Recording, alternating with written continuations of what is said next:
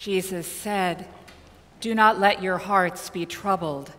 Believe in God, believe also in me. In my Father's house there are many dwelling places. If it were not so, would I have told you that I go to prepare a place for you? In the name of the Father, and of the Son, and of the Holy Spirit. Amen. Please be seated.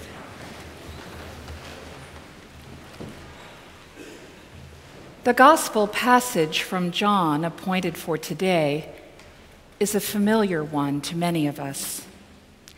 The first part of this passage is one of the texts suggested for the burial rite in the Book of Common Prayer and is frequently selected by grieving families. Since coming to St. Anne's a year or so ago, I have heard it proclaimed and preached on numerous occasions at funerals and memorial services.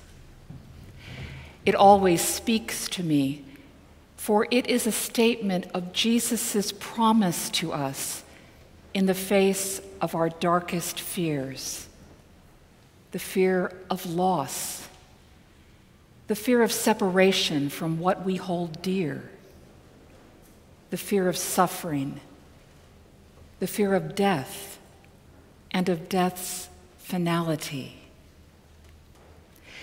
These fears are real and justified, for at some point, even if we may seem to be living charmed lives, suffering parts the curtain and enters the room. This is the case on both the macro and the micro level. For the former, there are the over 1,100,000 Americans who have died of COVID 19 to date. For the latter, our own parish community has experienced what feels to some like an inordinate amount of loss and has held quite a few funeral and memorial services in this sacred space in the recent past. Not long ago, after one such service, a devoted parishioner sighed and commented to me, So much death, too much. It seemed that suffering had parted the curtain and entered the sanctuary. St. Stephen was no stranger to suffering, as we heard in the first lesson from the book of Acts. His gruesome martyrdom is depicted in the image on the front of today's bulletin. How he must have suffered as the stones were hurled at him over and over again. Neither was Jesus, of course, a stranger to suffering. And when he gave a loud cry and breathed his last, suffering didn't merely part the curtain. The curtain of the temple was torn in two from top to bottom. Then and now, there are times when it does seem as if there is so much death, too much. I live near the National Cathedral in DC and can hear the bells ring from my home. Over the past few years, as the death toll from COVID 19 reached each 100,000 mark, 100, 200, 300, 900, a million. The cathedral's great sonorous Bourdon bell tolled in remembrance. One toll, just one, equaled 1,000 souls lost to the virus. I will never forget the final time that 12 ton mourning bell tolled when our nation officially passed the 1 million mark last May. The bell rang out over northwest Washington 1,000 times, which took several hours. And then, as the last sounds vanished, there was also one additional final toll to acknowledge the ongoing threats from the virus. And here at St. Anne's, when we hold special funeral and memorial services for loved ones, we toll our bell after the service ends. Bell tolling is a way of broadcasting to the world that we're saying goodbye to someone who's beloved. Over four centuries ago, John Donne, the English poet, scholar, soldier, and priest, penned the iconic poem For Whom the Bell Tolls, in which he explored the interconnectedness of humanity. Using such language as, no man is an island, Donne emphasized the necessity of human relationships with such phrases as, No man is an island entire of itself. Each is a piece of the continent, a part of the main.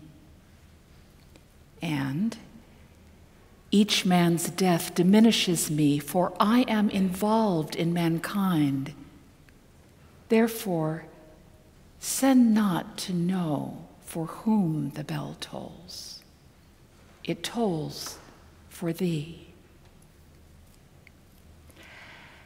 In today's gospel passage from John, with death knocking on the door, Jesus shares a message of connection, of community, of caring, of faith over fear, love over loss.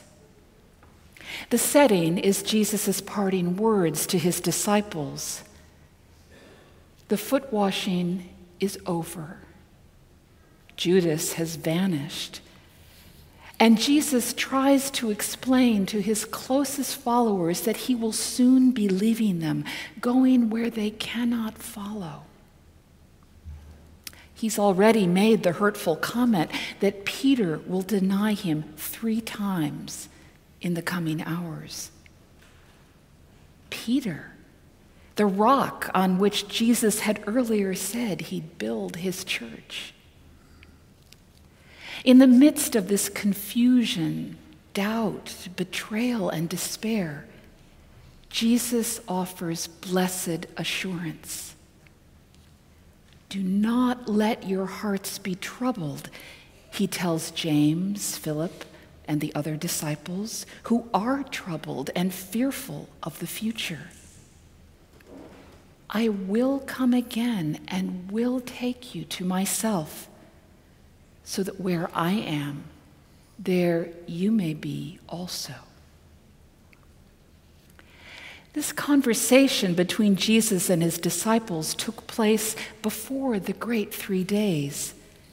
But we, of course, two millennia later, hear it with Easter ears and envision it with resurrection eyes.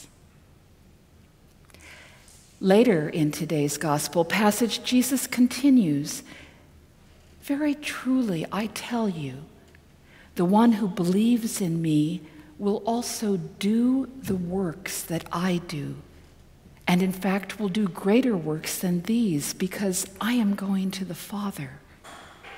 I will do whatever you ask in my name, so that the Father may be glorified in the Son. If in my name you ask me for anything, I will do it. Our work as Easter people is to know and believe God dwelling in each of us, and then to participate in the work God is calling us, calling us to in this world. This is our resurrection shaped calling to accept the invitation to enter into a partnership with Jesus, into his mending, healing, reconciling ministry, and to be propelled by love to seek the good, to search for all that heals, mends, and reconciles, even when suffering parts the curtain and enters the room, even when death tries to have the final word. An awareness and an acceptance of the finitude of earthly life is not being morbid.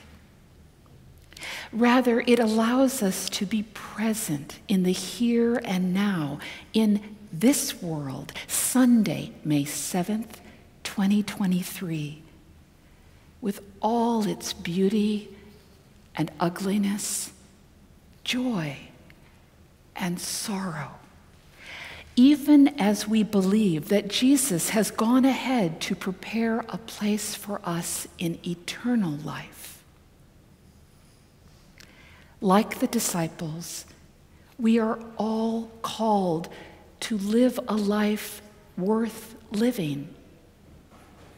The question for us is what are we doing here and now to prepare for that place that is being prepared for us? Jesus assured his disciples that even though their relationship was changing, it was not ending.